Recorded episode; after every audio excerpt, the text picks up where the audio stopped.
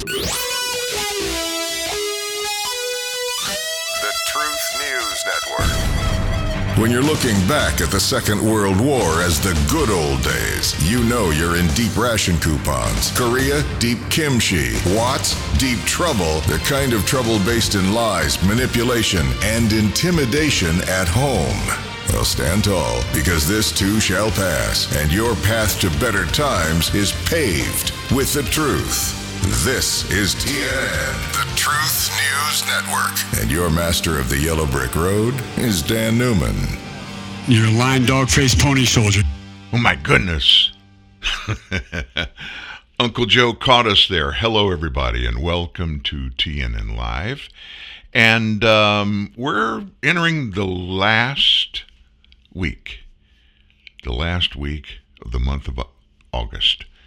And it doesn't seem possible that we're there, but we're there. And what happens over weekends when uh, you're trying to get things done and you move things around and you replace things and you come f- Monday morning and find out you replaced them in the wrong place? If the studio sound is a little bit different today, it's because the studio sound is a little bit different today. Let me just be totally honest with you. We had a broadcast board crash and we put in an emergency order for a new one that came in over the weekend. It tried to make the transition from the previous board to the new board, and we got it working. But the microphone, main studio microphone, is going to sound a little bit different today. And I hope it doesn't bother you. And if it does, to be quite honest with you at this moment, there's nothing we can do about it. it is what it is. And we have so many things to talk to you about today. It just seems like, you know, we used to have a weekend. You know, Friday afternoon, maybe 12 noon, everything shuts down. And uh, then, you know, we, uh, we have Friday evening to go to dinner, uh, to do things and then we had a Saturday and Saturday we we mowed the yard, we worked in the lawn or we went to the pool or whatever. And then Sunday, a relaxing day as well. We don't have that privilege any longer. We just don't. We can't keep up with everything. And when we try, we just get bogged down and find out we can't catch up. That's what happened this weekend. Joe Biden's still on vacation. I think he's been on vacation for half of his presidency. And they say, well, no, he's not going on vacation. He goes to Delaware. And uh, of course, all of the people that are important are there with him whenever he goes, wherever he goes. But it's not the same. This guy doesn't spend much time directly engaged with the things that presidents are supposed to be engaged. So, as we're getting ready for the midterm elections, you may not know this, but think through some of the things we've just come through and are still in. Democrats have handed Republicans for the midterms two giant gifts. That deviously dubbed Inflation Reduction Act, IRA, and a worthy but failed amendment to it supply the GOP two tailor made issues to hurl at those tax loving and tax hiking, tax collecting Democrats. And between now and first week in November, Republican nominees should deploy these two things and go after Democrats at once. First, the Inflation Reduction Act, which doesn't reduce inflation. That act, signed into law now, gives the IRS an $80 billion bonus. 80 billion, B, B, billion, six times its current $12.6 billion annual budget. Now, this is nuts, folks. It's nuts. This includes $45.6 billion for enforcement. And boy, that sounds wicked. That's a 70% increase above today's outlays. So this jackpot is going to underwrite a little over 86,000 new IRS agents, turbocharge its payroll from 93,654 people to 180,000. That's up 93%. Imagine that baseball teams held IRS nights. These new taxocrats would overwhelm these ballparks and adjacent sports bars. They just overflood everything. Uh, here's some examples Diamondbacks in Arizona. Chase Field, where they play, capacity 48,000. The Braves in Atlanta, 41,000 in their stadium. Cincinnati Reds, 43,000. Milwaukee and the Brewers American Family Field, 41,000. Pittsburgh Pirates, 38,000. You put that all together, and we couldn't hold all of the IRS agents that we are having right now. Arizona's Blake Masters, Georgia's Herschel Walker, Ohio's J.D. Vance, and then Ron Johnson, Senator Ron Johnson, is running neck and neck with his Democrat opponent up in Wisconsin, Pennsylvania, Dr. Oz, other Republicans. All these people should use this thought experiment to show how Democrats are imperiling us, the U.S. taxpayers. Every single Senate Democrat endorsed these new agents. The yeas included Arizona's Mark Kelly, Georgia's Raphael Warnock, Nevada's Catherine Cortez Masto, New Hampshire's Maggie Hassan. All are seeking re-election. Every House Democrat voted yes on the IRA, the Induction, uh, the Inflation Reduction Act. That includes Tim Ryan of Ohio, Florida's Val Demings. Both are Senate contenders. Every House Republican voted against it. These new IRS agents, they're going to look by beyond Warren Buffett, Mark Zuckerberg. They told us that's what they were going to be for. But, folks, there are not that many billionaires in America that they can go after, those 86,000 new IRS enforcers. There aren't that many billionaires. So, what are they going to do? The fact is that tax gap isn't just millionaires, billionaires, oligarchs, or whatever the term of the attack is today. Small business owners, cash heavy businesses, those who can't afford legal teams, are easy targets for these new IRS agents in their audits. The Congressional Joint Committee Taxation added this looked at IRS data and determined out of all the revenues projected to be raised from underreported income, 40 to 57 percent could come from taxpayers making $50,000 or less. 40 to 57 percent. 65 to 78 percent from those making less than 100 grand. 78 to 90 percent from those making less than 200 grand. Only about 4 to 9 percent could come from those making $500,000 or more. Did you do the math? Only 4 to 9% comes from those wicked, evil Republicans that are all big money guys. You know, the Zuckerbergs of the world. The IRS disproportionately scrutinizes earned income tax credit beneficiaries that are hardly the rich. The agency audited 382,000 recipients of those earned income tax credit beneficiaries in 2018. That accounted for 43% of all audits of individuals. This came from ProPublica's Paul Kiel in a May 2019 report. Nationwide, the counties with the highest audit rates are poor rural, mostly African American, and in the South, a reflection of the high numbers of earned income tax credit claims there.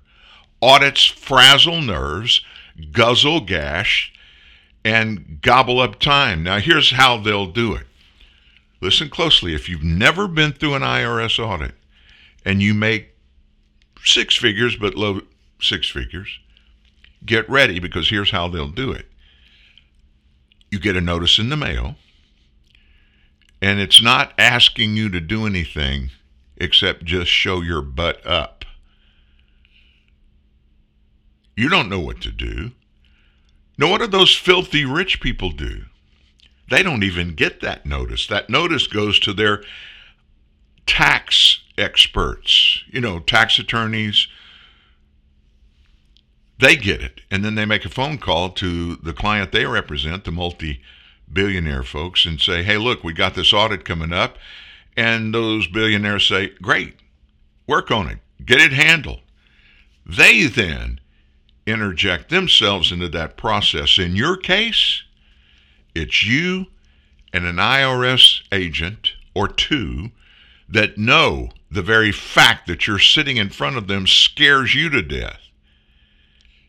And typically, if you're a normal American that goes into this situation, just because you know something, and if you don't know it, I'm going to tell you something right now that you won't be able to say you didn't know because this is a fact. When they go audit somebody, they always find money for the IRS. They can tweak a little here, tweak a little there. They'll look at you and say, You can't deduct that. And you don't have a tax attorney sitting next to you in these meetings. So, what are you going to do? Typically, by the end of that meeting, you are so frazzled, they have you so petrified that whatever they say to you that you owe, you're going to agree and set up payment terms. I'm serious. They know that. These numbers I just gave you don't lie. 78 to 90% from those making less than $200,000 that's where the additional money will come from to supposedly pay for these new 86,000 IRS agents, not the evil, filthy, wealthy. Audits are hardly ever resolved in one day. From the moment you get that notice to a final resolution, including appeals, if they bust you and you, you find a way to appeal what they said, Sometimes it lasts two years or longer. It's hanging over your head for two years or longer. That's why most Americans just kowtow and say, okay, I'll agree. That's what I'll do. The average audit appeals resolution time is 11 months. If the dispute is only for accuracy penalties, the process can take up to three years. In their second gift to Republicans, every Senate Democrat killed Representative Crapo's amendment in a 50 50 tie on this bill. Had just one Democrat joined, unified Republicans, typical taxpayers, would be safe from these new, unbelievable, egregious lockdown, socialist, totalitarian audits. They are coming. But no, Senate Democrats unanimously dis- they just declared they sent the message screw the Americans grab their money Republicans got to make these two votes and the Democrats behind them world famous or infamous and they should not stop until the very last ballot is counted that's probably going to be sometime around Thanksgiving Wow. Wow, wow, wow, wow, wow. Not trying to scare you folks, just trying to make sure you understand that it ain't good. It's not good. And it's not going to get any better anytime soon unless and until Republicans, other conservatives, send a big message to Washington, D.C. in a couple of months that says, no more, no more. No big government. No bigger government. Stop getting in our pockets. Do your jobs. We have plenty already for you to go after and weigh into and do your job doing it. You know, that novel little thing like uh, 2 million illegals illegals stepping across our borders illegally, and you're doing nothing about it. And Mr. Biden, you think that you need to hire 86,000 IRS agents to stop any of that wrongdoing? If you needed a few more IRS agents, go for it. Go for it. Hire a few more. But at the same time, hire just as many Border Patrol and Customs agents down at the southern border to stop these illegals from pouring in. Do you know what's interesting? They don't release any of the crime statistics in the nation, they being the FBI. None to the American people. Every state has it. Now, the FBI will release some information, but it's always two years behind and it's never accurate. They never break it down. We're going to take our first break in just a few minutes. During the break, we're going to pull up a report from just the state of Texas. And it'll blow your mind if you haven't already heard what happened in two years in Texas criminal acts perpetrated by illegals against Texans in two years. Now, do you remember back on January 20th in 2021? What happened that day? Well, of course, President Biden was inaugurated into office. And what was the big deal about that? Well, the big deal was Biden. He wasn't elected yet. He was elected but not inaugurated yet. I, I just want I just want to take you back for a few moments. I pulled down a report from one news agency. It came from the big inauguration thing all of the hoopla and stuff. And for the purposes of reflection upon looking in your rearview mirror and what Joe Biden said he was going to be and do and what he is doing now, it's not quite the same. It is now my great honor to introduce the President elect of the United States of America, Joe Biden. A long journey for this country, but at prime time he came to accept the job of leading for the next four years. Alongside the first woman ever elected vice president, America has never seen a moment like this before. The people of this nation have spoken.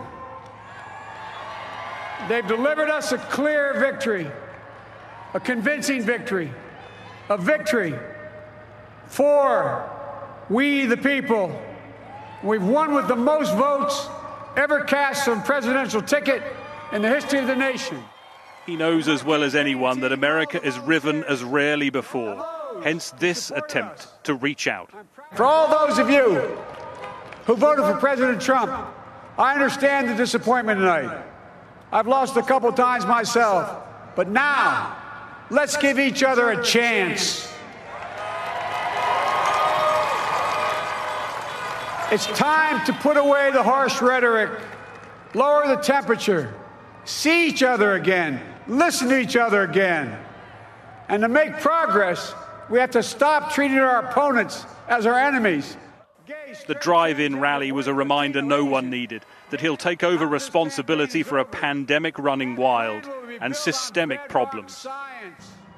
Let this grim era of demonization in America begin to end here and now.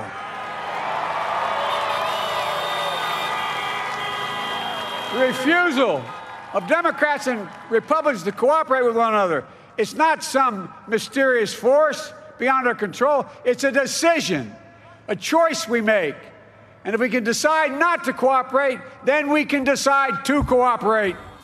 Make no mistake, the presence of Kamala Harris, a woman of color in the White House, is hugely significant for this country. While I may be the first woman in this office, I will not be the last.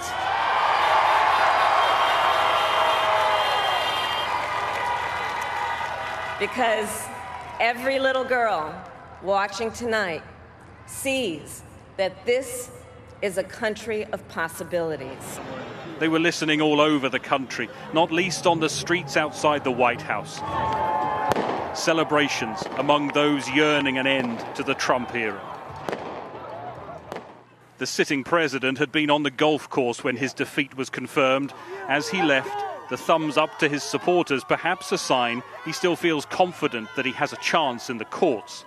There is little evidence of the fraud he's alleged. When all the celebrations have died down, he'll need all of those skills if he is to heal America. He's told supporters to keep the faith. I am so excited and so happy and so overwhelmed at the same time. This is such an amazing moment. We're so relieved to move on to the decency that this country deserves. I'm just so proud to be a part of this moment. I think that if anyone's going to unite this country and bring us all together, it's the man who you just heard speak. When Joe Biden's old boss Barack Obama offered his congratulations, he added a sobering list of challenges the president elect will face. No one should be under any illusion that difficult times lay ahead for this country. It was, in truth, quite a nice change from the political fireworks we've become used to. Whatever challenges to his legitimacy he faces, Joe Biden has already begun the transition for America. He's achieved his ultimate goal and the hard work has only just begun. Greg Milam, Sky News, Wilmington in Delaware. What are we going to do? What are we going to transist, go to, transfer away from? What are we going to do? What has Joe Biden done to help us? Think about that for a second. What has this president done that has absolutely made life better for you? He declared in that inaugural address, you just heard a little bit of it, that the central mission of his presidency was to unify the country. If you didn't hear it just a few moments ago, here's a quote. He said, Today, on this January day, my whole soul is in this, bringing America together, uniting our people, and uniting our nation. I asked every American to join me in this cause. With unity, we can do great things. At another point in the speech, he listed a bunch of challenges that we're all facing. Here we are, almost two years into this presidency, and we're still facing those things. And he declared that in order to overcome them, to restore the soul and to secure the future of America requires that most elusive of things in a democracy unity. He went on to say, There is no peace, only bitterness and fury without unity. And then he described unity as the path forward in our historic moment of crisis and challenge. In short, what he did, folks, he made a pledge to you and me to be America's unifier in chief. 19 months later, just a few nights ago, Thursday night, Biden was at a fundraiser for Democrats in Bethesda, Maryland, which, if you don't know about Bethesda, it's an affluent suburb just out of Washington, D.C. And when he got up to speak, Biden vilified the Make America Great Again movement, aligned with former President Trump and his administration as semi fascist. What we're seeing now is the beginning or the death knell of an extreme MAGA philosophy. This is Thursday night. It's not just Trump, it's the entire philosophy that underpins the I'm going to say something. It's like semi fascism. Do you know what fascism is? You hear it floating all around all the time people, when they want to demean anybody that thinks opposite of them, they simply call them a fascist. So let me give you a definition of the word. Fascism is a system of government marked by centralization of authority under a dictator. A political philosophy or movement based on or advocating such a system of government. In other words, one guy at the top. Now, what fascist countries have you known about in our history that really went bonkers? Well, Japan. How about Germany? How about Italy? How about Russia? How about Venezuela? We can mention a bunch of them. Cuba. In every one of those, there was a guy at the top. And they did what they wanted to do in total abandonment of who the people elected to run the country. First of all, in a fascist country, you don't elect a guy. you just don't. They get pushed out there, and the power group behind them always tell you, here's who you wanted. Whoever that person is. Sound familiar? I got to be honest with you. I watched Donald Trump through his four years.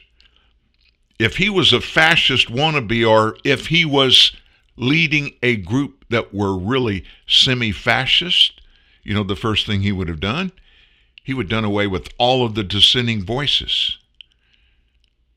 That's what they do in Cuba. They still, to this day, if you dissent from the policies of the Cuban government, they throw you in prison. That's exactly what Hitler did, except he didn't just throw them in prison, he killed them. Same thing with Stalin in Russia. I can't think of one thing that Donald Trump did that would even remotely closely be classified as semi fascist.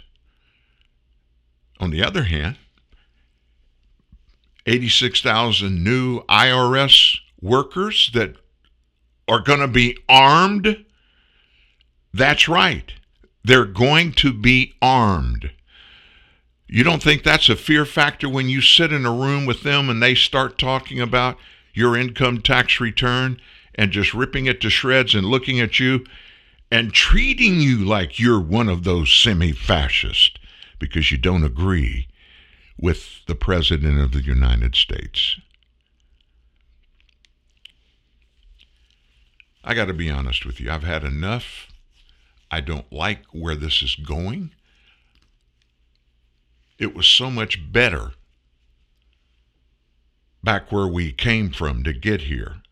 My life was way better during the four years of the Trump presidency. Would have been a whole lot better if we didn't spend almost all of those four years trying to figure out what the Democrats were going to do to Donald Trump because they couldn't stand his representative style of government. They wanted to get back at the top of the heap where they could do things that they had no right to do. This this massive government giveaway, forgiveness of federal debt. There's no such thing. None of that is going to be forgiven. What Joe Biden is trying to do is transfer the liability from all of those student loans. You know, those kids that talk their parents into helping them get that money, those student loans to go to college, and when they got there, all they did was party. They didn't take the education part of it very seriously, and they bombed out of college and have this debt hanging over them. Forget about those that worked their butts off to get to a point where they could go to college, take out student loans, work part time, go to school, get an education, get a good job, and paid back their student debt. What about those people? What about the ones that you used to laugh at when you were in high school? Because they weren't smart enough, they weren't good enough. You'll never amount to anything. And they end up working a blue collar job. They never borrowed money to go to school. And Biden wants them to pay those other people, you know, those people that get to those Ivy League schools. Do you know this bill? There are Harvard graduates, Brown, Yale, people in those categories going to these extremely expensive Ivy League colleges and other colleges around the nation. Maybe not as expensive, but they're going there. They're about to get out and go get these great jobs doctors, lawyers, surgeons, you name it. And Joe Biden wants you to pay for part of their student debt. There's only one thing this is about, and you know it before I even say it. It's about November. What happens in November? Midterm elections. And because of that, and because Joe Biden is looking over his shoulder and he's seeing the MAGA crowd coming after him, looking for any opportunity to get those MAGA supporters, put them down, denigrate them, try to make them look unworthy and nasty and semi Nazi, so that when you go to the polls, you won't even think about putting any of those MAGA folks back in office. You're going to vote in the midterms for every representative, every senator that's running. You're going to vote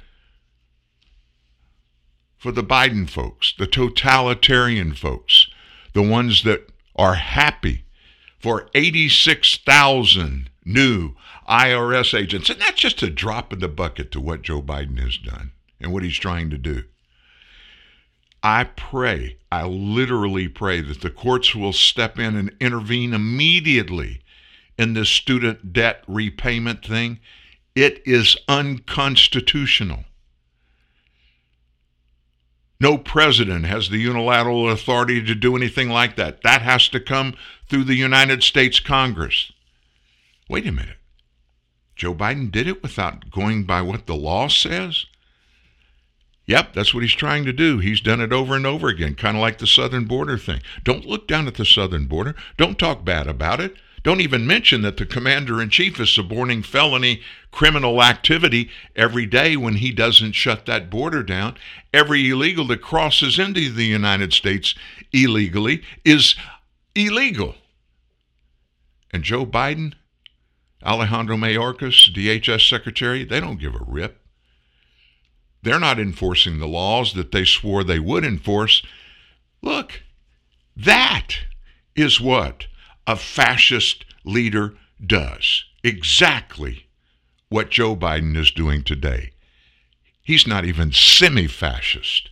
He is a fascist, and he will not admit it and will not stop doing the things that propagate that exact thing. And you know what their midterm goal is? Whoever's going to follow Joe next time around, they want to condition the American populace that all of this, what we're watching now, what we're living through now, is the new normal. And so the next man or woman that comes up and lives in the Oval Office, they'll be just a little bit harder, a little bit more fascist, semi fascist like than Joe Biden was. And they'll normalize this nation directly down the path toward socialism, hardcore left, or even totalitarianism. Why do they want that? Because in those cases, the very elite control everything. I'm Chad Hall, and I'm here with the first ever Silverado ZR2. This is probably the first time you've seen this truck, but I've been racing a prototype version for over a year. We just inspired this pre-production truck you see behind me. Let's go see what it'll do. Gonna do the same run. Copy.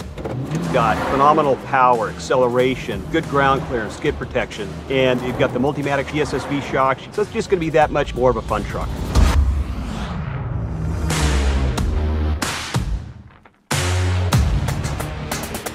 You wanna go a little faster? Go for it. Copy.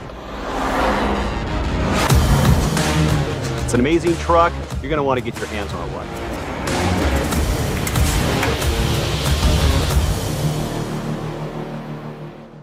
Nervous? Oh, Blaze. Brings back so many good memories. Remember our road trip in 97? Our first real heart to heart? I've never seen any of your movies! Not even the ones we're in together! Hey, do you remember when that stalker kidnapped us? Yes! Blaze was there. Blaze. Do you have barbecue? Or cheddar jalapeno? Ooh. Oh, remember when we stumbled into that turf war? Remember when you bought your first house? Ah! Hi! I'm Those were good times. They were golden. You ready? Seth, do you? I do. And Janet, do you? That's a yes. I love this lady!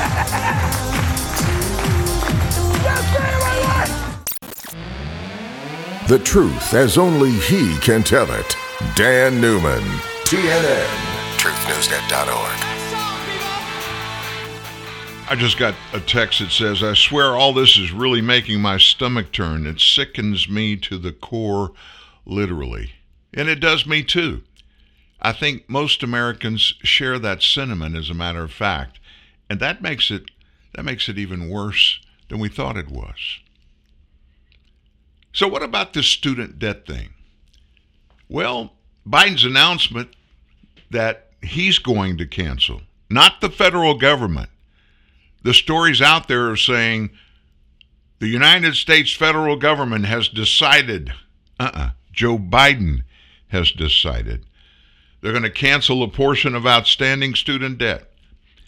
It's really important to understand how Americans came to owe the current cumulative total of more than 1.6 trillion for higher education.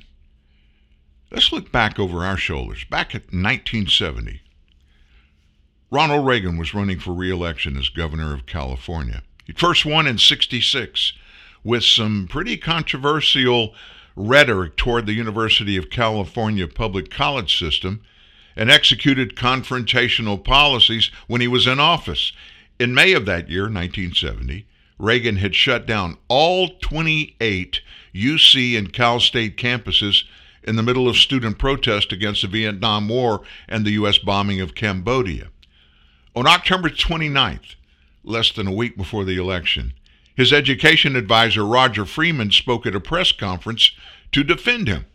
Freeman's remarks were reported the next day in the San Francisco Chronicle under the headline Professor Sees Peril in Education. According to the article, Freeman said this We're in danger of producing an educated proletariat. That's dynamite. We have to be selective on who we allow to go to college. If not, Freeman said, we will have a large number of highly trained and unemployment unemployed people. Freeman also said, taking a highly idiosyncratic perspective on the cause of fascism, listen to this. This is from 1970, October, folks. Freeman said this If we don't do this, in other words, stop letting anybody and everybody go to college because they're all, not all of them, are qualified. He said, if we continue, we will have a large number of highly trained and unemployed people. Taking a highly idiosyncratic perspective on the cause of fascism, that's what happened in Germany. And Freeman said, I saw it happen. He was born in 1904 in Vienna, Austria, immigrated to the U.S. after Hitler took control of Germany. An economist who became a longtime fixture in conservative politics. Freeman served on the White House staff during both the Eisenhower and Nixon administrations.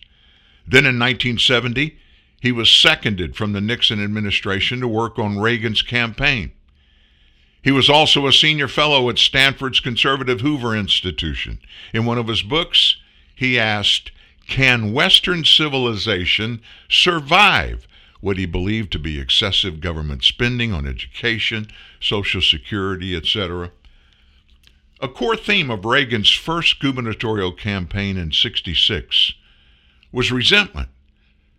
Resentment toward California's public colleges, in particular UC Berkeley. Reagan repeatedly vowed to clean up the mess there. Berkeley, then nearly free to attend for California residents, had become a national center of organizing against the Vietnam War Deep anxiety about this reached the highest levels of the U.S. government. John McCone, the head of the CIS, CIA, requested a meeting with J. Edgar Hoover, head of the FBI, to discuss communist influence at Berkeley, a situation that definitely required some corrective action.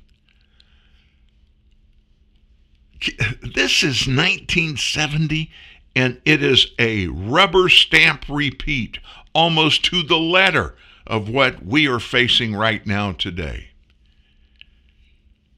During his 66 campaign, Reagan regularly talked with the FBI about its concerns about Clark Kerr, the president of the entire University of California system.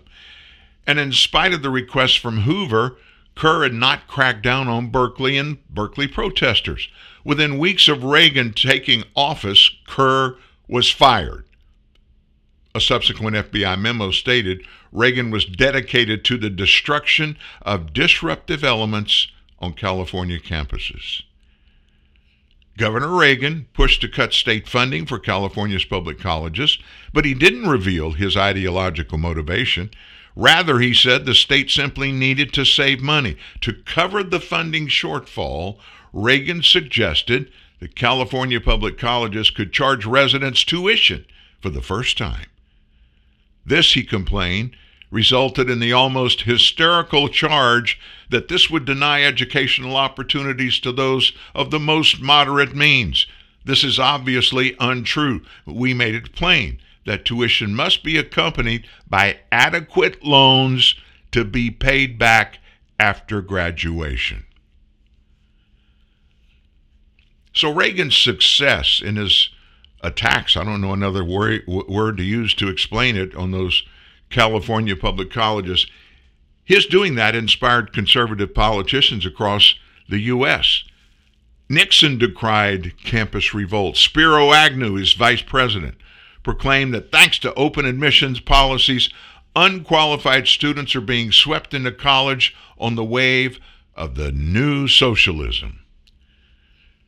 Prominent conservative intellectuals, they also stepped up. Privately, one worried that free education may be producing a positively dangerous class situation by raising the expectations of working class students. Another referred in college students as a parasite feeding on the rest of society, who exhibited a failure to understand and to appreciate the crucial role played by the reward dash punishment structure of the market. The answer was close off the parasitic option. What does this mean in practice? Well, it means a system of full tuition charges supplemented by loans which students must pay out of their future income.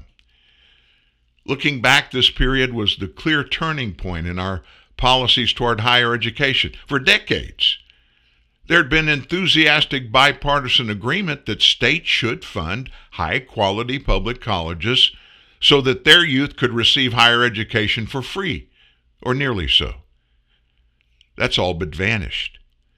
In 1968, California residents paid a $300 yearly fee to attend Berkeley. That's the equivalent of about $2,000 now. Now tuition at Berkeley is 15,000. Total yearly student costs reaching about 40,000.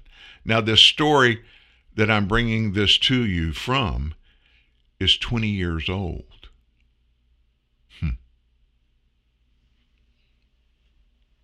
Student debt, which has played a minor role in American life through the 1960s, increased during the Reagan administration, then shot up after the 2007 2009 Great Recession as states made huge cuts to funding for their college system.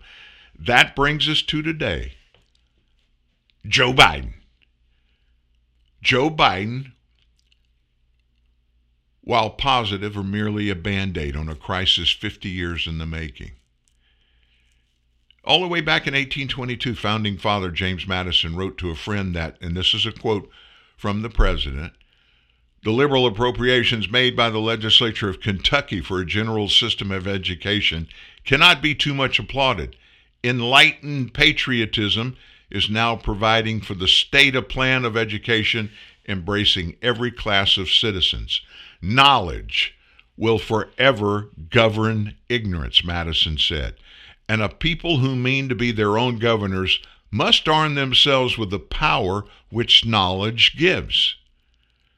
Freeman and Reagan and their compatriots agreed with Madison's perspective, but they wanted to prevent Americans from gaining this power. If we want to take another path, the U.S. will have to recover a vision of a well educated populace, not as a terrible threat, but as a positive force that makes the nation better for everyone. And so should largely be paid for by all of us, not the government. I dug this out over the weekend and found this, and it is so close to what we're talking about today, to what this president is trying to do unilaterally, by the way. Oh, he got some of this, he got some of that. He got support, no doubt about it. But he can't get it through Congress. He can't get it through regular order through the House and then approved in the House and over to the Senate, especially before the midterms. There are a lot of Democrats out there. They understand this and they don't like it either. Byron Dar- uh, Donald, he is um, an African American member of the House of Representatives, and I'm saying that because the African American community is adversely impacted by what's going on in D.C. What Joe Biden is actually doing or trying to do through his executive order, it is nothing but feeding the wealthy. And once again, looking down his nose at the African American community. Byron Donald weighed in on what this Biden education student loan thing is all about. Well, when you hand out freebies, it certainly doesn't hurt, uh, hurt, does it, when it comes to voters? Congressman Byron Donalds, Republican from the great state of Florida, joins me now. Good morning to you, uh, Congressman. Is this vote buying? What's your thought? It absolutely is vote, uh, vote buying. I don't know what Karine Jean Pierre is actually talking about. She's trying to cover for her boss. Look, the real the reality is is that they are buying votes. That's exactly what this is. This is Tammany Hall stuff for the people who are political junkies, where you're giving somebody a dollar to go get out and vote for you. Their agenda has been a disaster. This is payback for their base. And the, the thing about this is, you want to talk about what's not fair. Two thirds of the American people did not go to college almost 80% of the American people either didn't go to college, have paid off their loans, like me. I paid off my loans. So I just want to ask the press secretary, mm. where's my money? Where's my check? This is not fair. You're paying off yep. your base. You need to get them out to vote. This is ridiculous. It is wrong. It's illegal, by the way, because he doesn't have this authority. Right. Very good. All right, next topic for you, Congressman. Uh, students above the age of 12 in D.C.'s public schools must be vaccinated in order to attend class. Mayor Bowser there says there will be no virtual learning, so that leaves unvaccinated students without any options. I mean, how is that not leaving kids behind? It absolutely is going to leave kids behind. Listen, the vast majority of kids in D.C. public schools are black kids. So you have their parents who have decided not to vaccinate them for obvious reasons because we all now know that you can actually have the vaccine, but you're still going to get COVID 19 and you can still transmit COVID 19. Mm. I mean, just ask the president of the United States and actually go ask the first lady, Jill Biden, because they've gotten it, even though they're like quadruple boosted and have gotten both shots or whatever the heck the new cocktail is right now especially in light of what the CDC has now come out and said a week ago about how they've gotten stuff wrong. For Muriel Bowser to do this is unconscionable. She is going to leave black students behind because she's more concerned with political dogma than actually looking at the facts and actually looking at the science. It is insane. I feel terrible for the parents in DC, but this is why kids yeah. need to have choices in education instead of being trapped in just public schools where you have this ridiculous dogma that sits on top of them. Very good. Last one for you, Congressman, and closer to your home. The governor of California, Gavin Newsom, is donating $100,000 to Democrat Charlie Crist, who is looking, as we know, to unseat Ron DeSantis as Florida's governor. Listen to this. I'll get your comments. Because I like Charlie Crist, and I, I, I don't like bullies. You want to ask what my why is in life? I don't like bullies. I don't like people that demean people. I don't like people that talk down to people. I hope others of you send money to send a message that uh, if that's the future of the damn Republican Party, this country's in real trouble. Give me a break. Congressman, do you think Gavin Newsom could have any influence in this race? No, The actually the only influence that Gavin Newsom is going to have is more Republicans in California leaving his state and coming to the great state of Florida. Right. Listen, Gavin Newsom is terrible at his job. He doesn't know what he's doing. That's number one. But if you want to talk about a bully, talk about somebody who kept shutting down businesses because he didn't actually know what the science was. He was following the politics and he got it wrong. Talk about somebody who continues to lead. Well, when you hand out freebies, it certainly doesn't hurt, uh, hurt, does it, when it comes to voters? Congressman Byron Donalds, Republican from the great state of Florida, joins me now. Good morning to you, uh, Congressman. We just heard from Byron Donalds, and he's making this this issue. He's making it very clear for people that represent the majority of Americans. It's just not right. It's not fair. And as Byron Donald says, it's illegal. No president has the authority to do it. On Friday, we played you that soundbite where Nancy Pelosi, Speaker of the House, a year ago made it very clear. She said, No president of the United States has the right to cancel student debt. Constitutionally, a president can you know, put it off for a while, delay it for a while, but only Congress can cancel student debt. So here's a question for you Biden knows that. Why is he pushing it? Why is Biden pushing so hard to get this? Not just political, not just lifestyle, but always relevant. Real truth, real news. TNN, the Truth News Network. Welcome to Burger King. Can I take your order, please? I'm here for the most wanted. Sorry, sir. Can you repeat that? The gang known as the Western Whopper. Ah, you mean our new Texas barbecue beef bacon and sweet Carolina Whoppers, right? Yes, I need them now. Try the new Texas barbecue beef bacon or our tasty honey mustard sauce on our sweet Carolina Whoppers. Today, Burger King. Have it your way. How hard is it to unlock your car? Not hard. How hard is it to shut your car door? Not hard. How hard is it to start your car? Not hard. How hard is it to put your seatbelt on? People are still dying in car accidents because they were not wearing a seatbelt, which is stupid because it's not that hard. Smarten up, buckle up. Think road safety. A message from the Government of South Australia.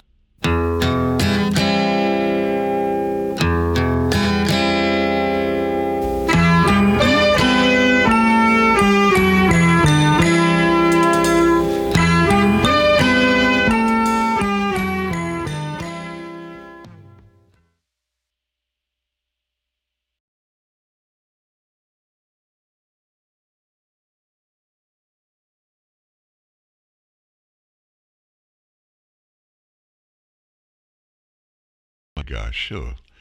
We got microphone problems. I'm I'm so sorry when this stuff happens.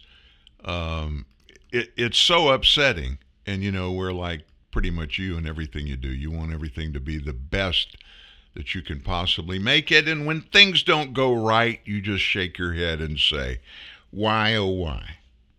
Listen, I promise you this: we're going to get this all straightened out, and uh, tomorrow everything's going to be okay. We're going to have a smooth week and everything's going to go our way. Are you in for that? well, as we get set for the midterms, we told you about those few tight, really tight races around the nation.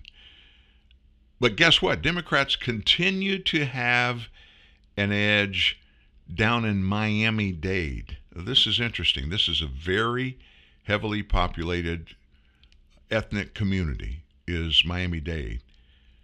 They're leading Republicans by 146,975 voters. But Republicans actually have the edge in Miami Dade among Hispanic voters, specifically a traditional targeted demographic of Democrats. Although Florida went to former President Trump in the 2020 presidential election, Miami Dade went the other way, voting blue in the last presidential election. Miami Dade voters cast a little over 600,000 votes for then candidate Biden, 532,000 for President Trump. However, Florida as a whole has experienced a big, big, major shift in the past couple of years. Democrats, for gosh, it seems like ever, held a voter advantage all across the Sunshine State. That is until 2021.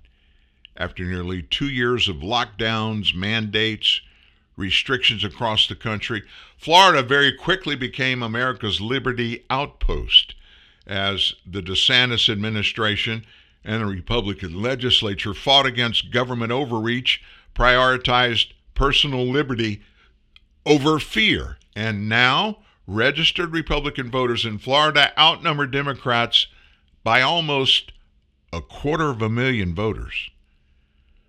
Well, that's not the case in Miami Dade, where registered Democrat voters outnumber Republicans by 146,000 overall.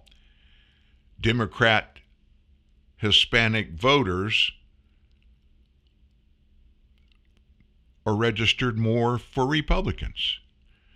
Data last updated August 1st shows a quarter of a million Hispanic voters in Miami Dade registered Democrats. 323,000 are registered Republicans. That puts the Republicans up there, uh, 70,738 for Republicans. Miami Dade Hispanic voters are rejecting socialism, embracing freedom. That comes from the Florida Republican Party. Let's keep Florida free. That's interesting to me.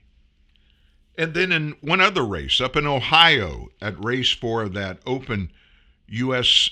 Senate seat, J.D. Vance running against Tim Ryan, who is in Congress right now as a representative from the state of Ohio. J.D. Vance hadn't been in politics. Vance has a lead up there, but it is almost too close to call. But once again, Republicans in Ohio, they're going up and up and up in registrations. And that's got a lot of people wondering what in the heck is going on up there. On Sunday, J.D. Vance ripped his opponent Tim Ryan for pretending that he's something that he's not. Now, according to Vance, who is um, he's a very well-spoken guy, According to him, Ryan's voting record and his public statements don't back up his claims in his television ads. I think we're in a really good spot here in Ohio, Vance said on Sunday. The problem that my Democrat opponent has in this is that he tries to be one thing on TV and his commercials, but his voting record and his public statements just don't back it up. That's called politics, don't you think? So, on the one hand, he criticized mildly Joe Biden's debt forgiveness plan for college students. On the other hand, he voted for the exact same thing two years ago. And you can't just flip flop on every position you've held over the last two years and expect people to take you seriously. So I think we're in a good spot against Tim Ryan. We got a lot of work to do, Vance said. And I think we have to make sure that Ohio voters actually get out there and vote because if they don't, we're going to put a guy who supported defund the police and supported these inflationary policies into the Senate from Ohio. We deserve to have a good senator in Ohio from Ohio, not a rubber stamp to Joe Biden. That's an interesting thought. I'm going to immediately, I want to segue from elections, the midterms coming up, we have so much time. People say, oh, it's only just a few days and we have an election. That may be true. But, folks, between now and the first week in November, we are going to be inundated 24 7. I can't even imagine, I can't fathom how much money is going to be spent by the parties on both sides and also the people that are actually running for these offices on both sides between now it's going to be 24 7 beat us up, beat us up, beat us up. So there's plenty of time left, and we're watching everything for you. Just know this every day when you come back here, we'll give you any really important updates about that. But here we are a year after our withdrawal from Afghanistan. And um, I think it's time for us to look at the reality there. Do you listen ever to the Sean Hannity show? If you do, you know that coming out of the top of each of the hours, the three hours he's on there, he's got a, uh, a pretty much a vocal meter that talks about how many days it's been since there are a bunch of Americans and Afghans that cooperated with the U.S. government in the Afghan war that Joe Biden left in Afghanistan, left and gave them no hope to get out. It's been over a year. Now, what does this mean? It means there are a lot of people over there, a lot of people that we made promises to if they would work with us. A lot of these people were interpreters.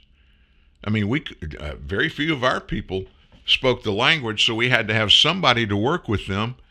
Think about our military people there. Think about our uh, Department of uh, Justice people that are over there interacting with the Afghan government. Have to have people to help. We promised these people if we ever pulled out, we would make sure they and their families came with them. And it just didn't happen. Over the weekend on NBC's Nightly News, one Afghan man, who NBC News chief Washington correspondent and chief foreign affairs correspondent Andrea Mitchell, she said this guy worked as a translator for the State Department and also for the U.S. military for 12 years, still has relatives in Afghanistan, said that if he knew he'd be putting his family at risk by working for the U.S., he wouldn't have worked for the United States to even begin with. Mitchell said the guy was left behind during the evacuation last year, but did reach the U.S. with some of his relatives last month and spent 10 months hiding from the Taliban, moving his family from house to house every three days, and was one of thousands, thousands pleading for help that are in the same category as he. The man stated, One of the mistakes that I made was putting all my family at risk. So if I knew it, I wouldn't start. Mitchell then asked, You wouldn't have done this again? He said, If I anticipated that 12 years ago, I would never have started. The guy said that during the evacuation, when I got to the airport, I showed my passport, I showed my badge. They didn't accept it. They said no and I was so close to burning the badge and just going to the Taliban and telling them that I was doing this and saying, if you want to kill me, kill me now. Do you know there are hundreds of people just like this man that are still locked up in Afghanistan? Now, I'm going to blow your mind with this. We pulled out of Afghanistan wow, we're not going to be in there. Our guys and women that are there, they're not going to be the subject of pressure and the possible death from uh, all of these crazy extremist Muslims that hate us. It doesn't seem like a question of if now, but when we redeploy our troops to Afghanistan again. And why would that be? Terrorism in Afghanistan is going crazy. Guess who's back? Al Qaeda is back in Afghanistan. And what's the big deal about that, folks? That's why we win in the first place. We went over there after the Iraq War to make sure that Al Qaeda and ISIS would never be able to retool. And they were doing that from the very beginning, hiding in these mountains and hills in Afghanistan. We went over there to make sure they would never attack us on American soil ever again.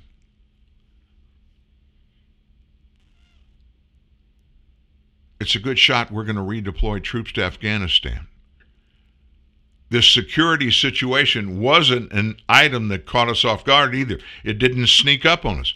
It's just another consequence of Joe Biden's destructive policies. For all his time in D.C., it's still amazing that he remains one of the worst foreign policy minds in American politics. Bill uh, Gates, not Bill Gates. Who was the former director of the FBI. He's president of Texas A&M University now, Bob Gates.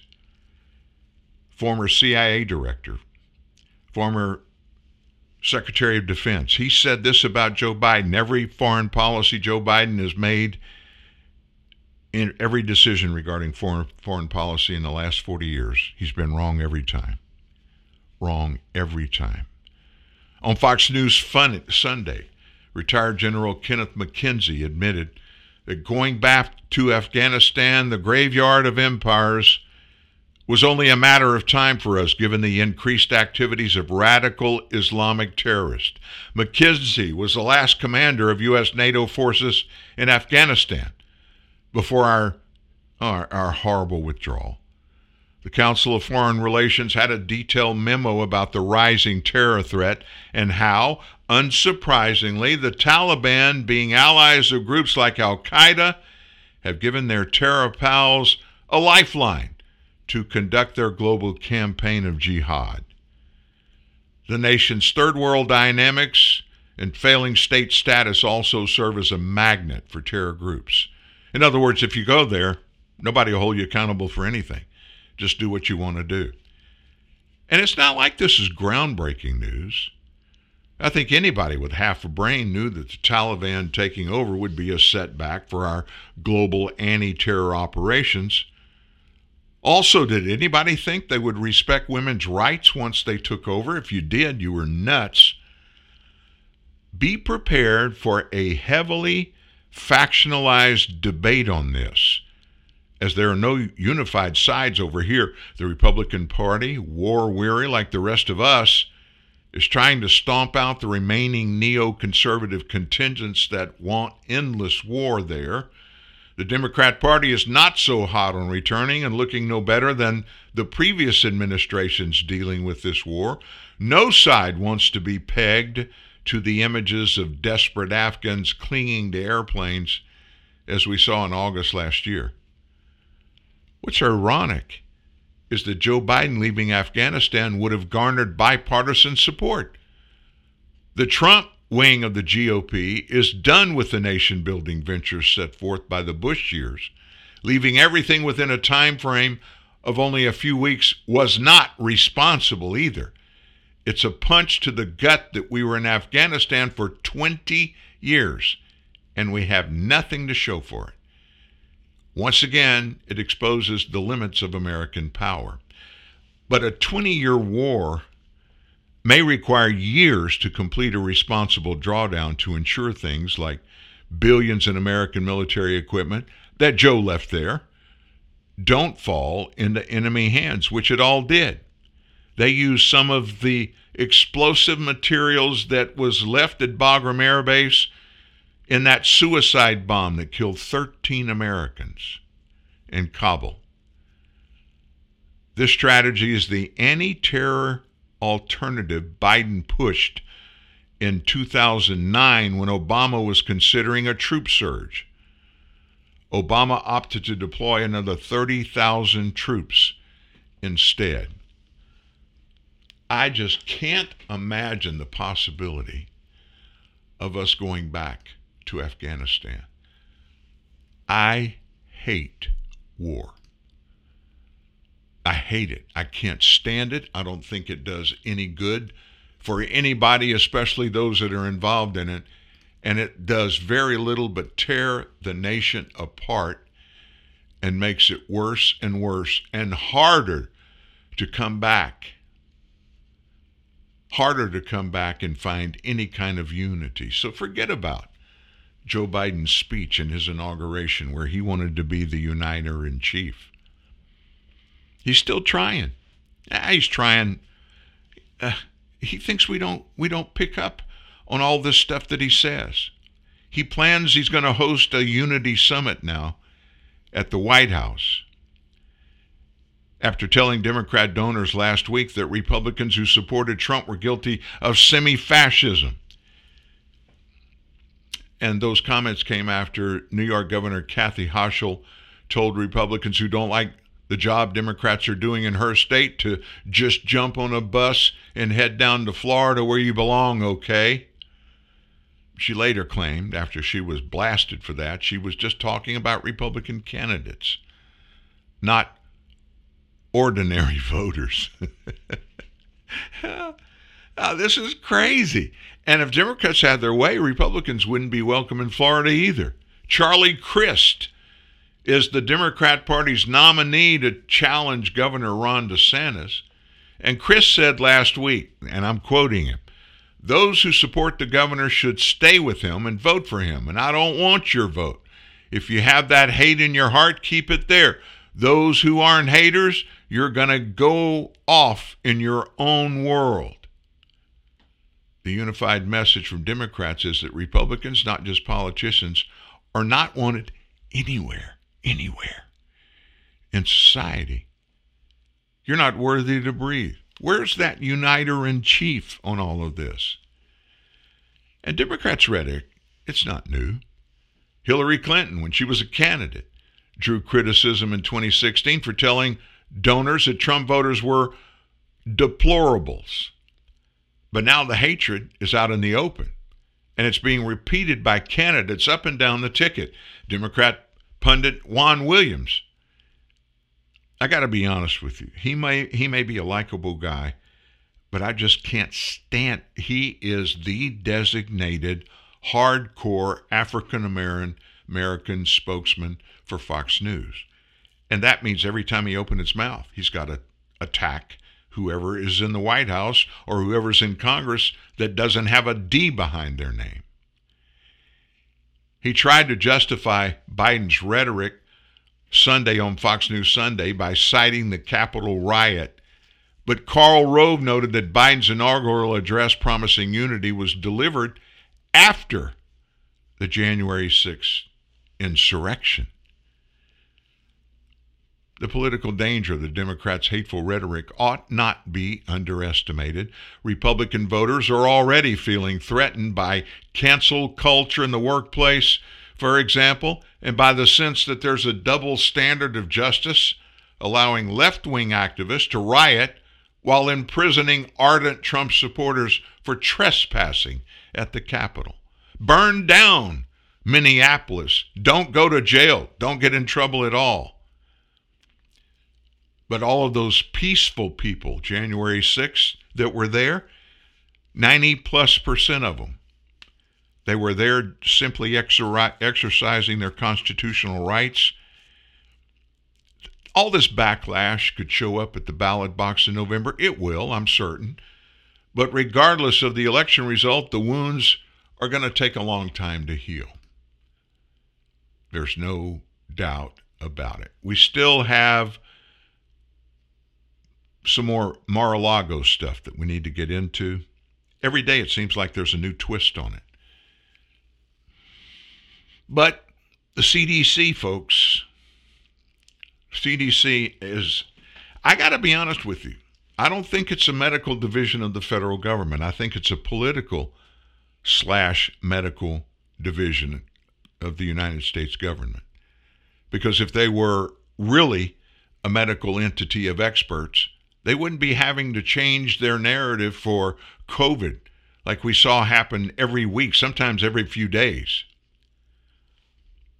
August 11th of this year, the CDC reversed its COVID 19 guidelines. And when they did that, nobody said anything or acknowledged this, but it vindicated every misinformation spreader out there, including me. I knew, and we from the very beginning, we had Dr. Judy Mikovits on this show two years ago.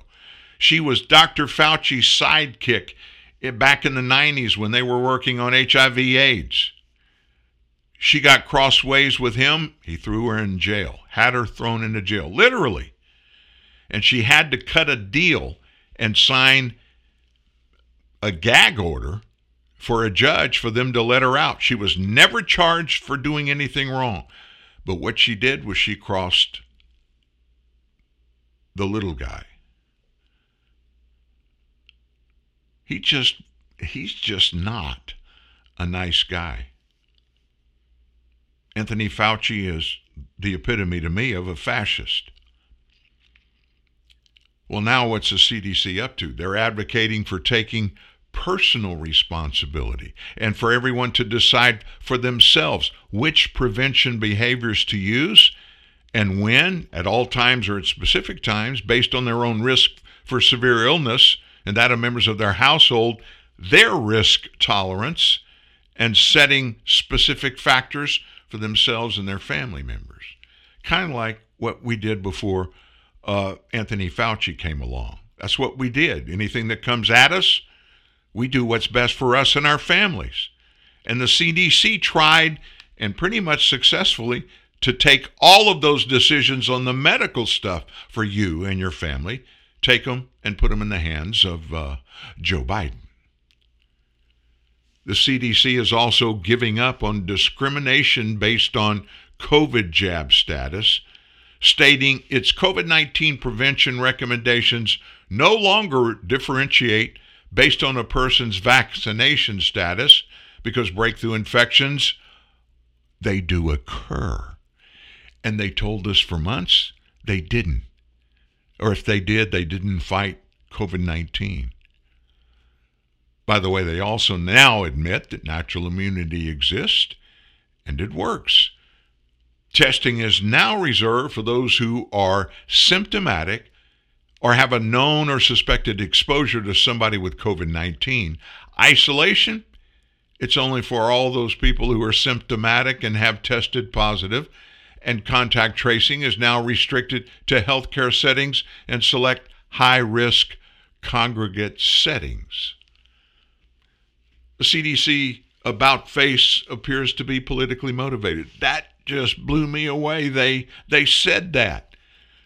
I never thought they were uh, politically motivated. It tears my guts out that I found out that they are. From the very beginning of this thing, you can go back and look at shows. I pegged Anthony Fauci as a fraud from the very beginning. When he began to tell us one thing one day, he reversed it two days later. He came back to it three days after that, and then he threw it all out and gave us another thing when somebody tells you a lie, here's a question for you to answer. How much of what that person says going forward are you going to believe? My dad taught me, it's one of the greatest lessons he taught me. Didn't teach me many, but one of them that he taught me was when somebody lies to you, you mark them. Never believe them again because you never know what they say, whatever comes out of their mouth, might be a lie, what might be true. So therefore, just don't take anything they tell you under consideration and you mark them. Don't believe them ever again.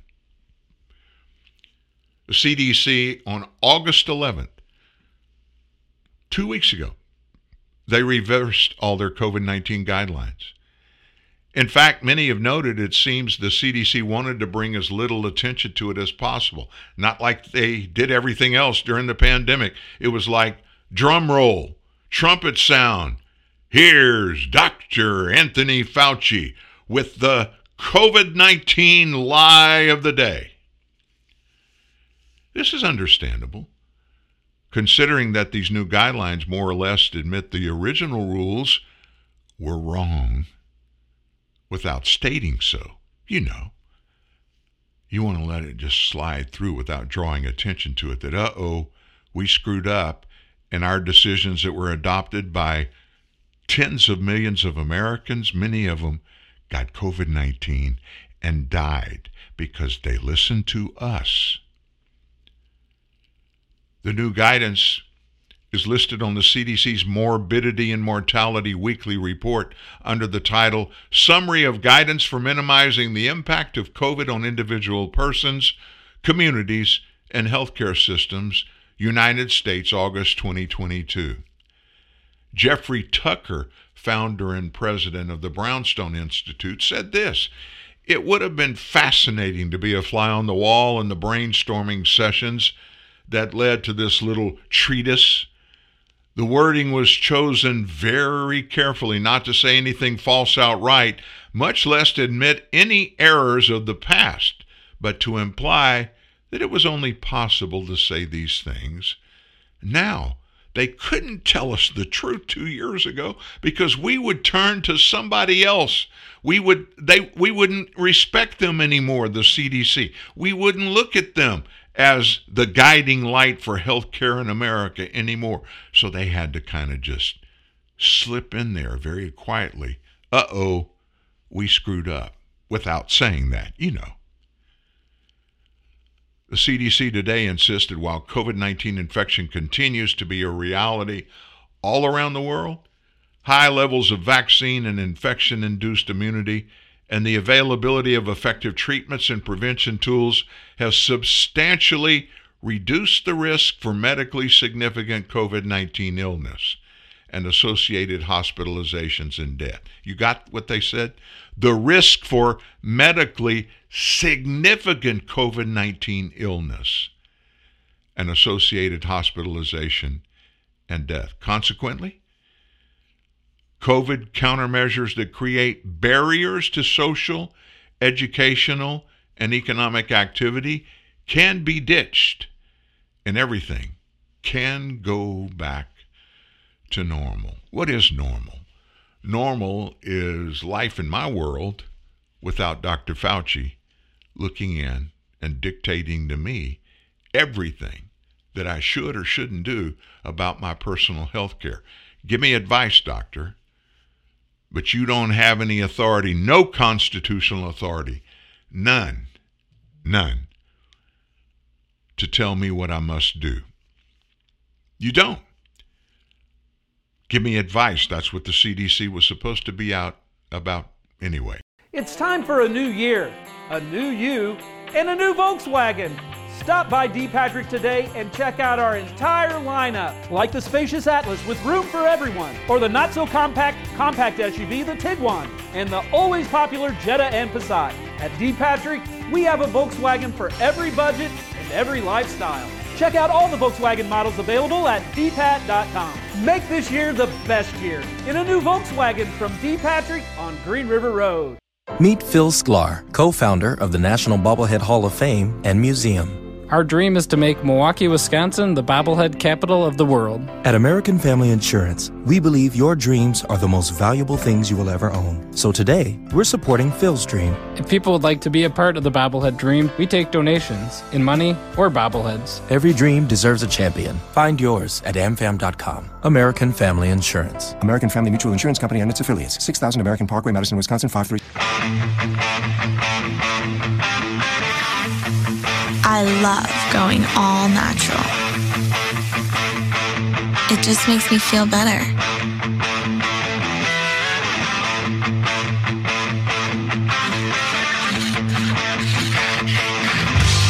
Nothing between me and my 100% all natural, juicy, grass fed beef.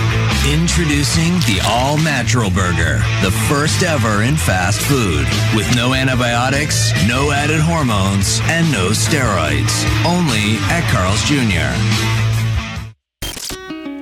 Taking the time to speak the truth, no matter the cost. Dan Newman, TNN, the Truth News Network. And so, in this laugh last 35 minutes or so of the show, we've got several other big things we need to get to. The latest on what's going on down in Mar a Lago. A federal judge came out, I think she just did it. She inserted herself in this. I don't believe anything was happening in her particular court.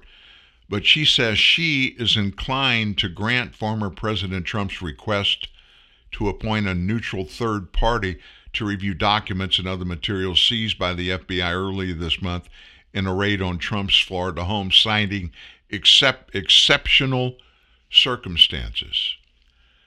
Her name is Aileen Cannon, U.S. District Judge for the Southern District of Florida. She said in a filing that she decided to give Trump a chance to make his case after reviewing Trump's submissions and the exceptional circumstances presented.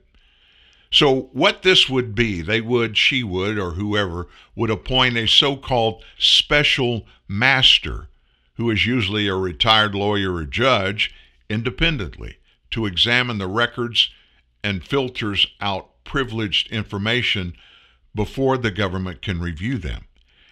Now, in retrospect, they've already done all that. They've got the documents, they've had them for two weeks now, they've examined them all. Pursuant to Rule 53B of the Federal Rules of Civil Procedure and the court's inherent authority, and without prejudice to the parties' objections, the court hereby provides notice of its preliminary intent to appoint a special master in this case. The FBI agents during the raid, they took more than two dozen boxes, 11 sets of documents that were marked with various levels of classified markings according to a property receipt that was unsealed on the 12th of this month. Most of those items have generic descriptions such as box labeled A1 and miscellaneous secret document. The judge's two page order came a day after Trump's lawyers filed another motion renewing their plea for outside supervision of the Mar a Lago trove after an affidavit justifying the FBI raid was made public in a very heavily redacted form. The redacted affidavit underscores why this motion should be granted, and this is from the Trump legal team filing, as it provides almost no information that would allow Movant to understand why the raid took place or what was taken from his home, Trump's lawyer said in that filing. The few lines that are unredacted raise more questions than give answers. Trump noted the judge's move in a post on his social media platform, Truth Social, saying that the FBI raid was politically motivated. And I think every American believes that. Federal judge in Florida just took over the Presidential Records Act case including the unprecedented, unnecessary, and unannounced FBI DOJ raid of my home, Mar Lago, Trump wrote this.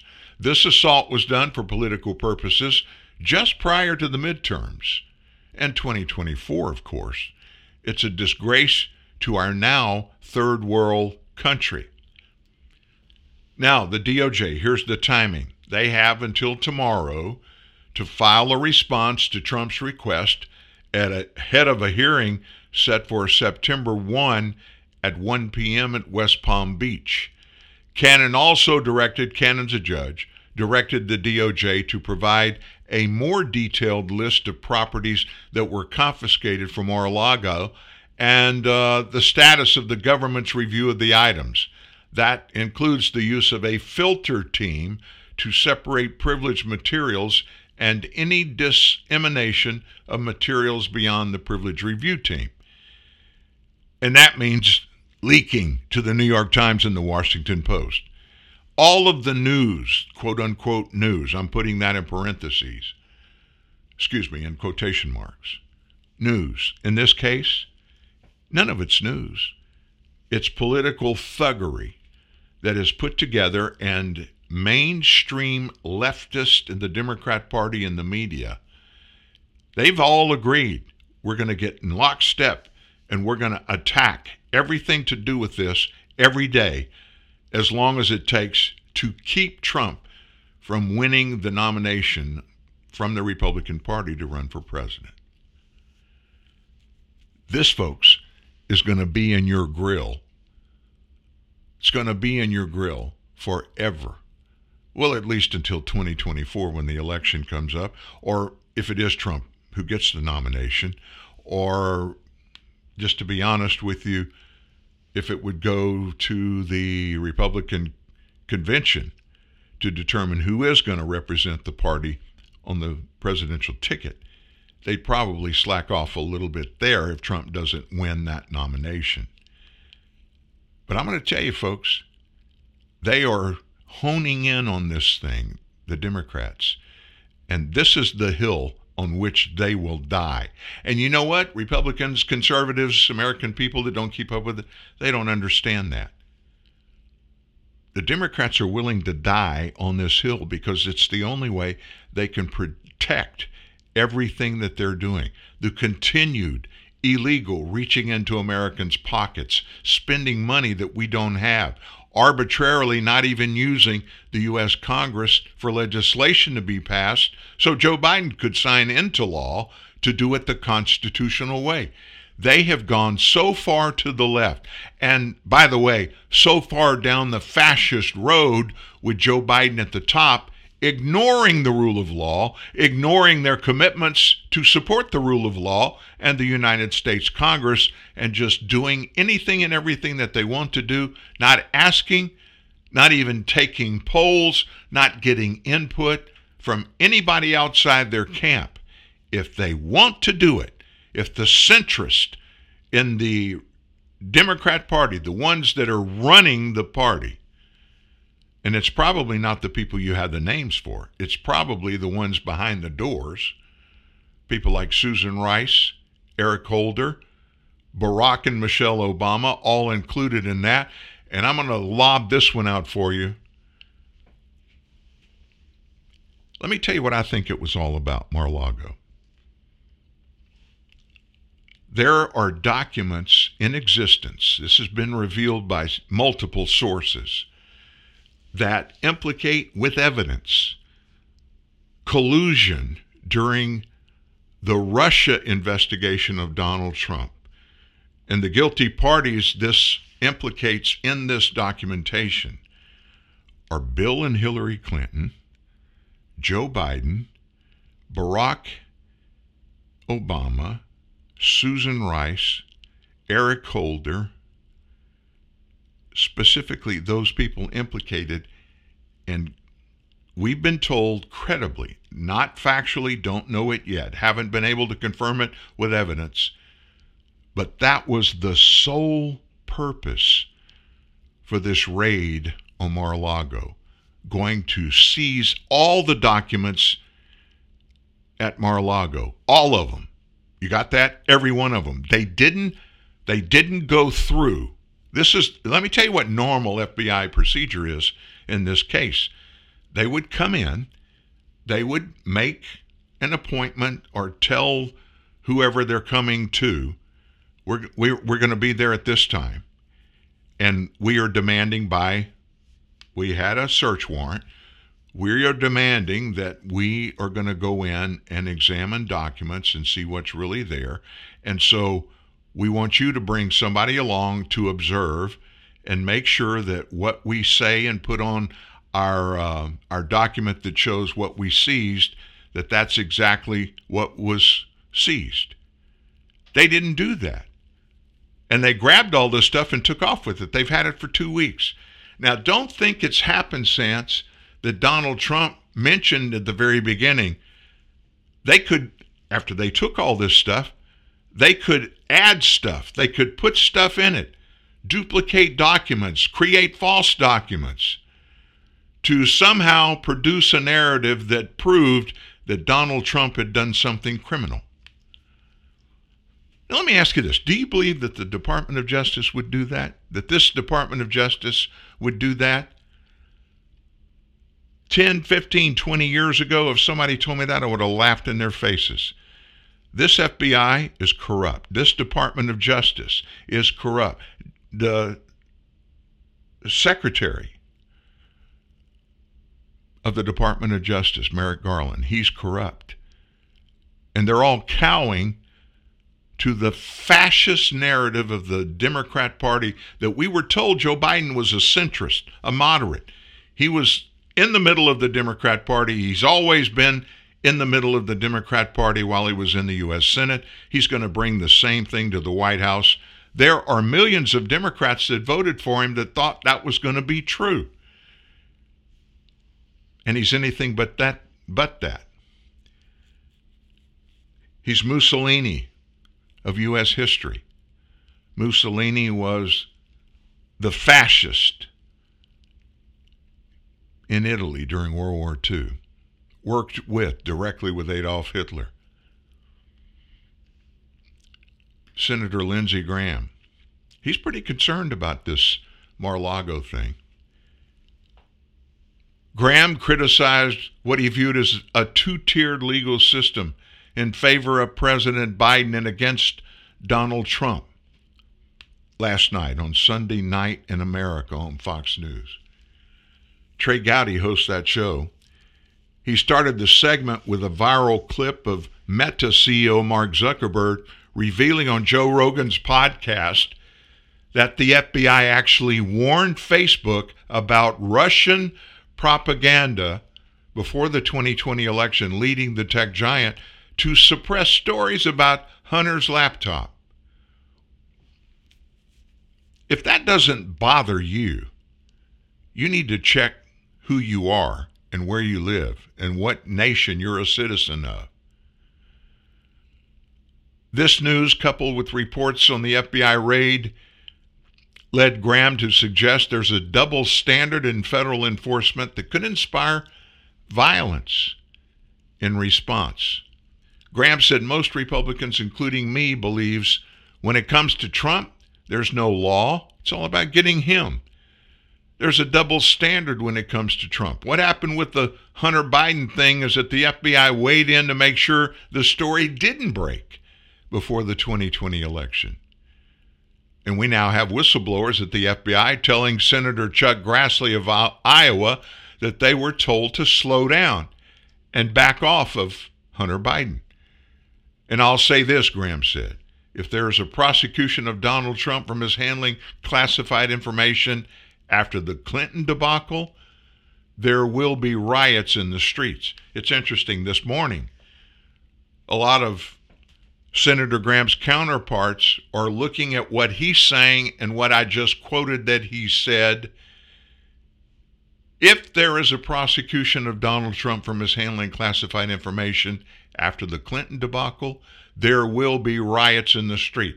They're saying that's a Democrat, excuse me, or a Republican dog whistle calling for violence in the streets. Graham said, You love the law. I love the law. He's talking to Gowdy, Trey Gowdy, former federal prosecutor. Graham said, I've never been more worried about the law and politics as I am right now. How can you tell a conservative Republican that the system works when it comes to President Trump?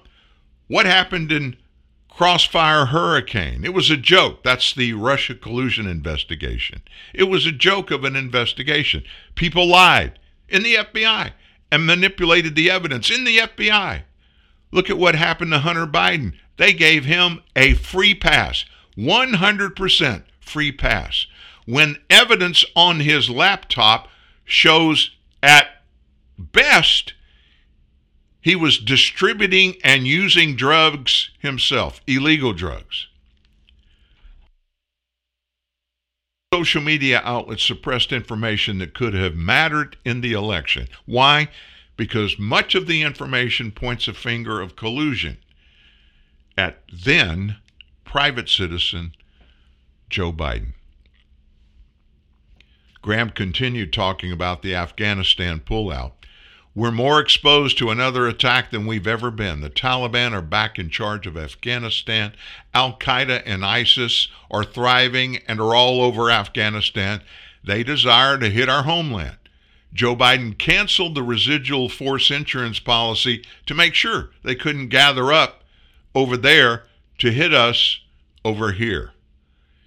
And he added President Biden says he has no regrets about what he did in Afghanistan. He's a fool if he really believes that.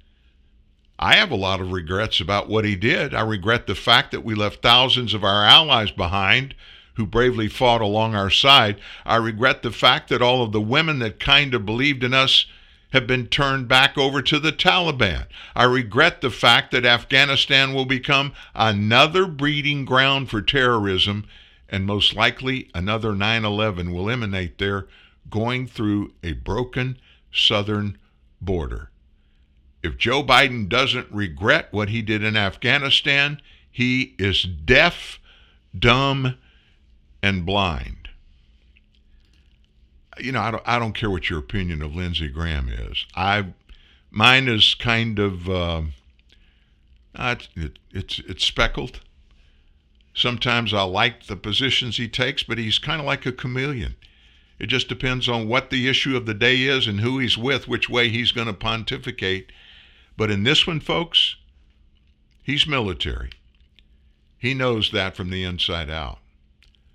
I believe the senator from South Carolina knows what he's talking about, and I wholeheartedly agree.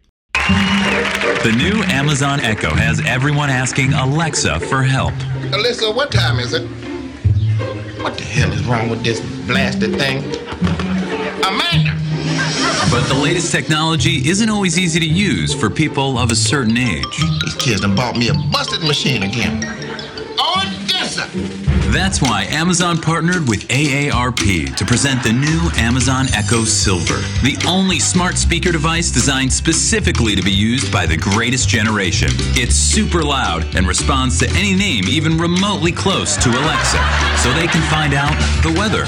Allegra, what is the weather outside? It is 74 degrees and sunny. Huh? It is 74 degrees and sunny. Where? Outside. What about it? The temperature outside is 74 degrees and sunny. I don't know about that. The latest in sports. Clarissa, how many did old Satchel strike out last night? Satchel Paige died in 1982. How many he get? Satchel Paige is dead. He what now? Died. Who did? Satchel Paige. I don't know about that. Even local news and pop culture. Anita, what them boys up to across the street? They are just playing. They what now? They are just playing. You say they just playing now? Yes, they are just playing. I don't know about that. Pair it to smart devices like your thermostat. Alessandra, turn the heat up. The room is already 100 degrees. Are you trying to kill me, Alize? The new Amazon Echo Silver plays all the music they loved when they were young. Angela, play black jazz. Playing, uh, jazz. It also has a quick scan feature to help them find things. Emilia, where did I put the phone?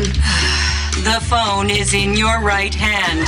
And it has an uh huh feature for long rambling stories. So then I gave him five dollars, and he said I only gave him one dollar. Uh huh. I said I know I gave you a five. Uh huh. Cause I only had a five and a one on me. Uh huh. And this the one dollar right here. Uh huh. So I mean, you tell me who's crazy.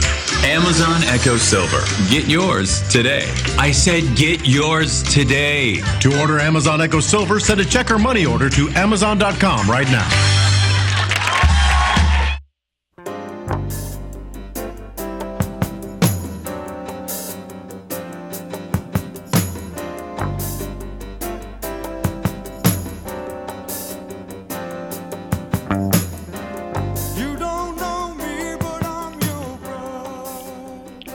For a second about the president's right to declassify documents. That is that is what the central tone, at least the things that we're hearing coming out of uh, Mar-a-Lago raid, that's what it's talking about.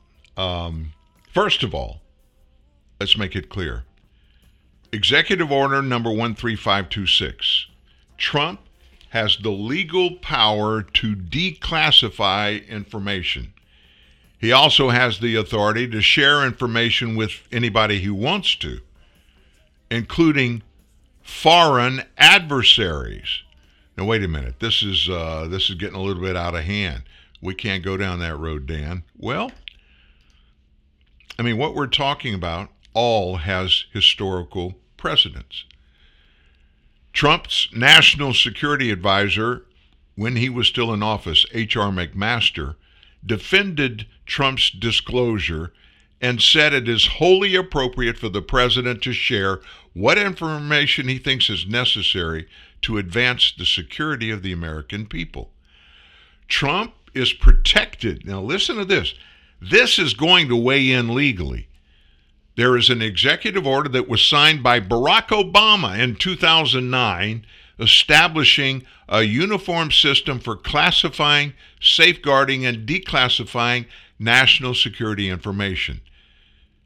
Now, that order allows the president to determine the system of designating classified information and that he is the ultimate authority over U.S. intelligence agencies which gather and classify the information. The Supreme Court confirmed as much in its 1988 ruling in the Department of Navy v. Egan. The Supreme Court has already weighed in saying that a president has unilateral authority because he is the highest legal authority in the nation, can arbitrarily declassify anything that he wants to declassify. So listen to this. Let me let me just cut to the chase, folks. This problem isn't a legal problem. It's a political problem. It's a matter of policy and prudence. Careless disclosure can dry up sources, whether it be the identities and lives of those out in the field, the cooperation we get from liaison with other services who have to protect their sources and methods. While experts say that presidents can disclose classified information, it's rare for them to do it. But we're talking about two issues. One is releasing information from classified documents, and the other is having them in he or hers presence. There's a big difference there. There are multiple cases, multiple cases the U.S. Supreme Court has weighed in on. And in those cases, every single time when it's a question of the declassification of anything by the president at that time, the Supreme Court has always weighed in on the side of that president. There is so much outrage over everything to do with Hunter Biden, Joe Biden, James Biden, all of the Biden folks, the Biden family syndicate, I call it it seems like every couple of days more information comes out that points to Joe Biden as being literally at the top of this. And I'm talking about the fascist in chief now. I'm talking about Joe Biden. And I'm talking about what didn't happen when all of this stuff about Hunter Biden has come out. It is fascinating to watch this happen, um, but it's really frightening because, well, this is not how we should operate in the United States of America. This does look like third world stuff. This, along with the Mar a Lago raid, people feel really uncomfortable as to where we are in America right now. And man, do we need to get the reins back and give people a lot of confidence because this is the greatest country in the world, and you can't operate like this. That was Lara Trump there weighing in on where the United States is at now following new information relating to the suppression of Hunter Biden's scandals. It has long been maintained from Republicans and critics of Joe Biden that the mainstream media, social media, and even now the FBI sought to sweep any derogatory information about the president's son under the rug. However, last week, Mark Zuckerberg revealed something quite interesting. The Facebook founder and now Meta CEO joined Joe Rogan on his podcast, where he said the FBI approached the company, warning of potential Russian propaganda about to be dumped right before the 2020 election.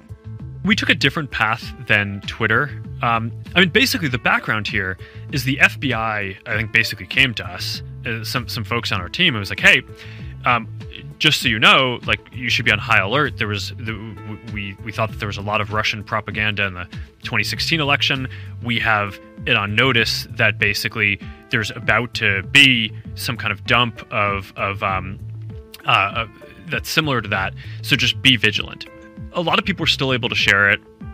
We got a lot of complaints that that was the case. Um, you know, obviously this is a hyper political issues. So depending on what side of the political spectrum, you either think we didn't censor it enough or censored it way too much. But right. but we weren't sort of as black and white about it as, as Twitter. Did they specifically say you need to be on guard about that story? I, I no, I, I don't remember if it was that specifically, but it was it basically fit the pattern. Now, Zuckerberg doesn't specifically say the Bureau warned of anything Hunter Biden related. However, the president's son's laptop scandal came to light in October 2020, just three weeks before the election.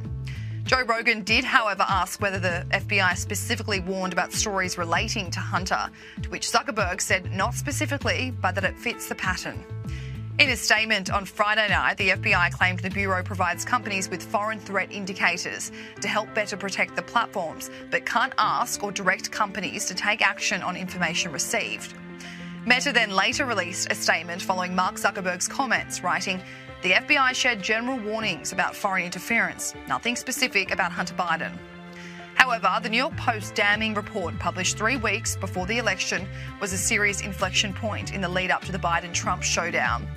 It came to light when Hunter Biden left his computer at a repair shop in Wilmington, Delaware in 2019. On the hard drive was potentially incriminating emails about payments and gifts given to Hunter by foreign interests. Despite the tangled web of overseas business deals and personally incriminating photos and videos of the president's son, the story was wildly buried by mainstream media and heavily censored on social media. Twitter locked users' accounts if they tried to privately share the story, and the New York Post had their account suspended. Republican Senator Ron Johnson wrote a letter to Inspector General Michael Horowitz last week where he claimed whistleblowers have come forward alleging FBI officials intentionally undermined efforts to investigate Hunter Biden, which is similar allegations that were given to Senator Chuck Grassley last month by whistleblowers. Ron Johnson joined Fox News where he weighed in on the FBI's handling of the Hunter Biden laptop scandal.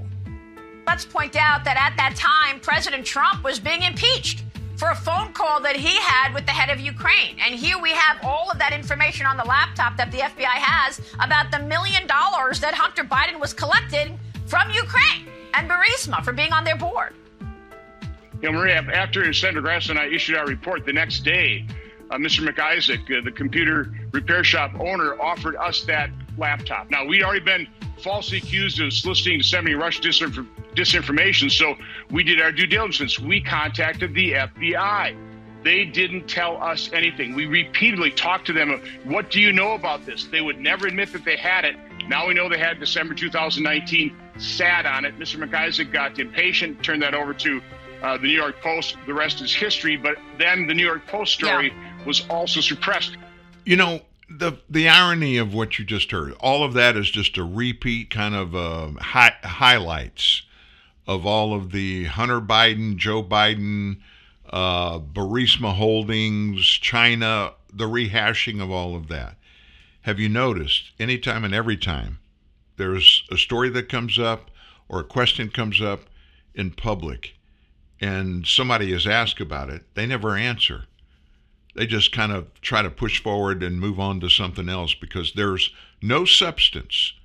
There is no possible even probable situation in which Hunter Biden could ever get a job on the board of a big corporation, especially an oil and gas big company, trading company in Europe, of all places. A million dollar a year seat on that board, unless he happened to be the son of the then vice president, and now the president of the United States.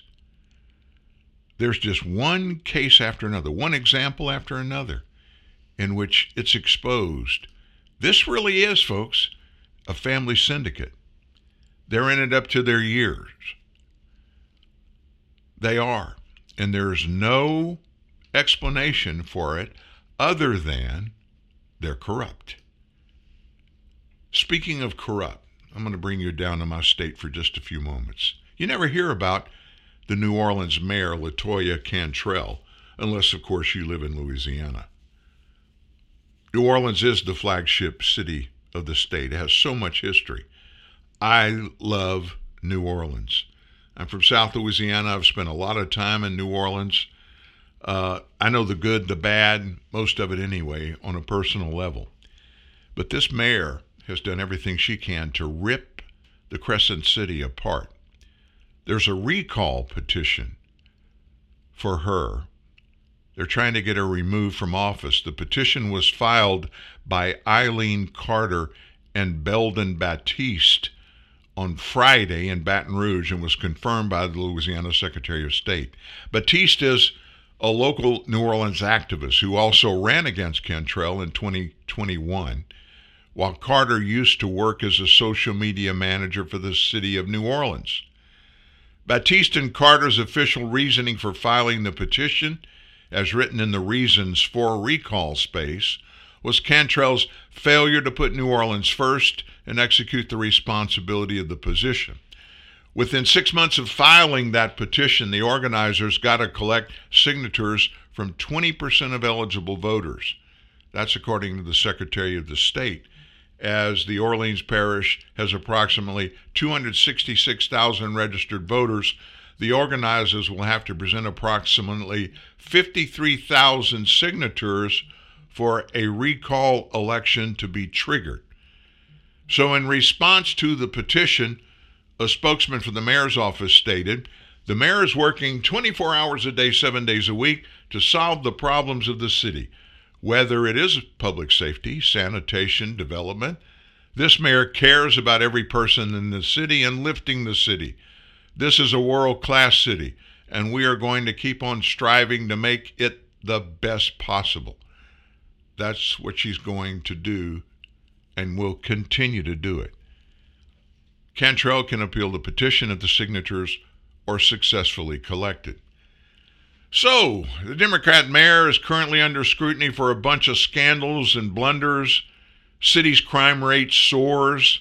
Among those blunders, on August 18th, she showed up unannounced to the sentencing of a juvenile convicted of armed robbery to show support for the offender's family. The mother of the victim was offended by the mayor seemingly showing favoritism in the proceedings, and the mother said, The mayor and judge gave us and my daughter the proverbial slap in the face. She's also facing the mayor a travel scandal for using taxpayer money to spend about 45 grand on a four day trip to France. The mayor defended it, Cantrell, saying, I have a responsibility to grow our economy and our culture. A study released in July found that New Orleans' murder rate is among the worst of the nation's 50 largest cities, with 14.8 murders per 100,000 people.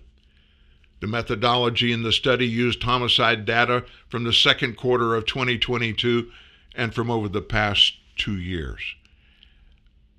I just wanted to give you that information and know that's happening. We hear very little, people outside the borders of Louisiana, very little about the political haranguing and problems within the state. But this one's gotten out of hand, folks. And I'm going to tell you this New Orleans is struggling. And when you have the crime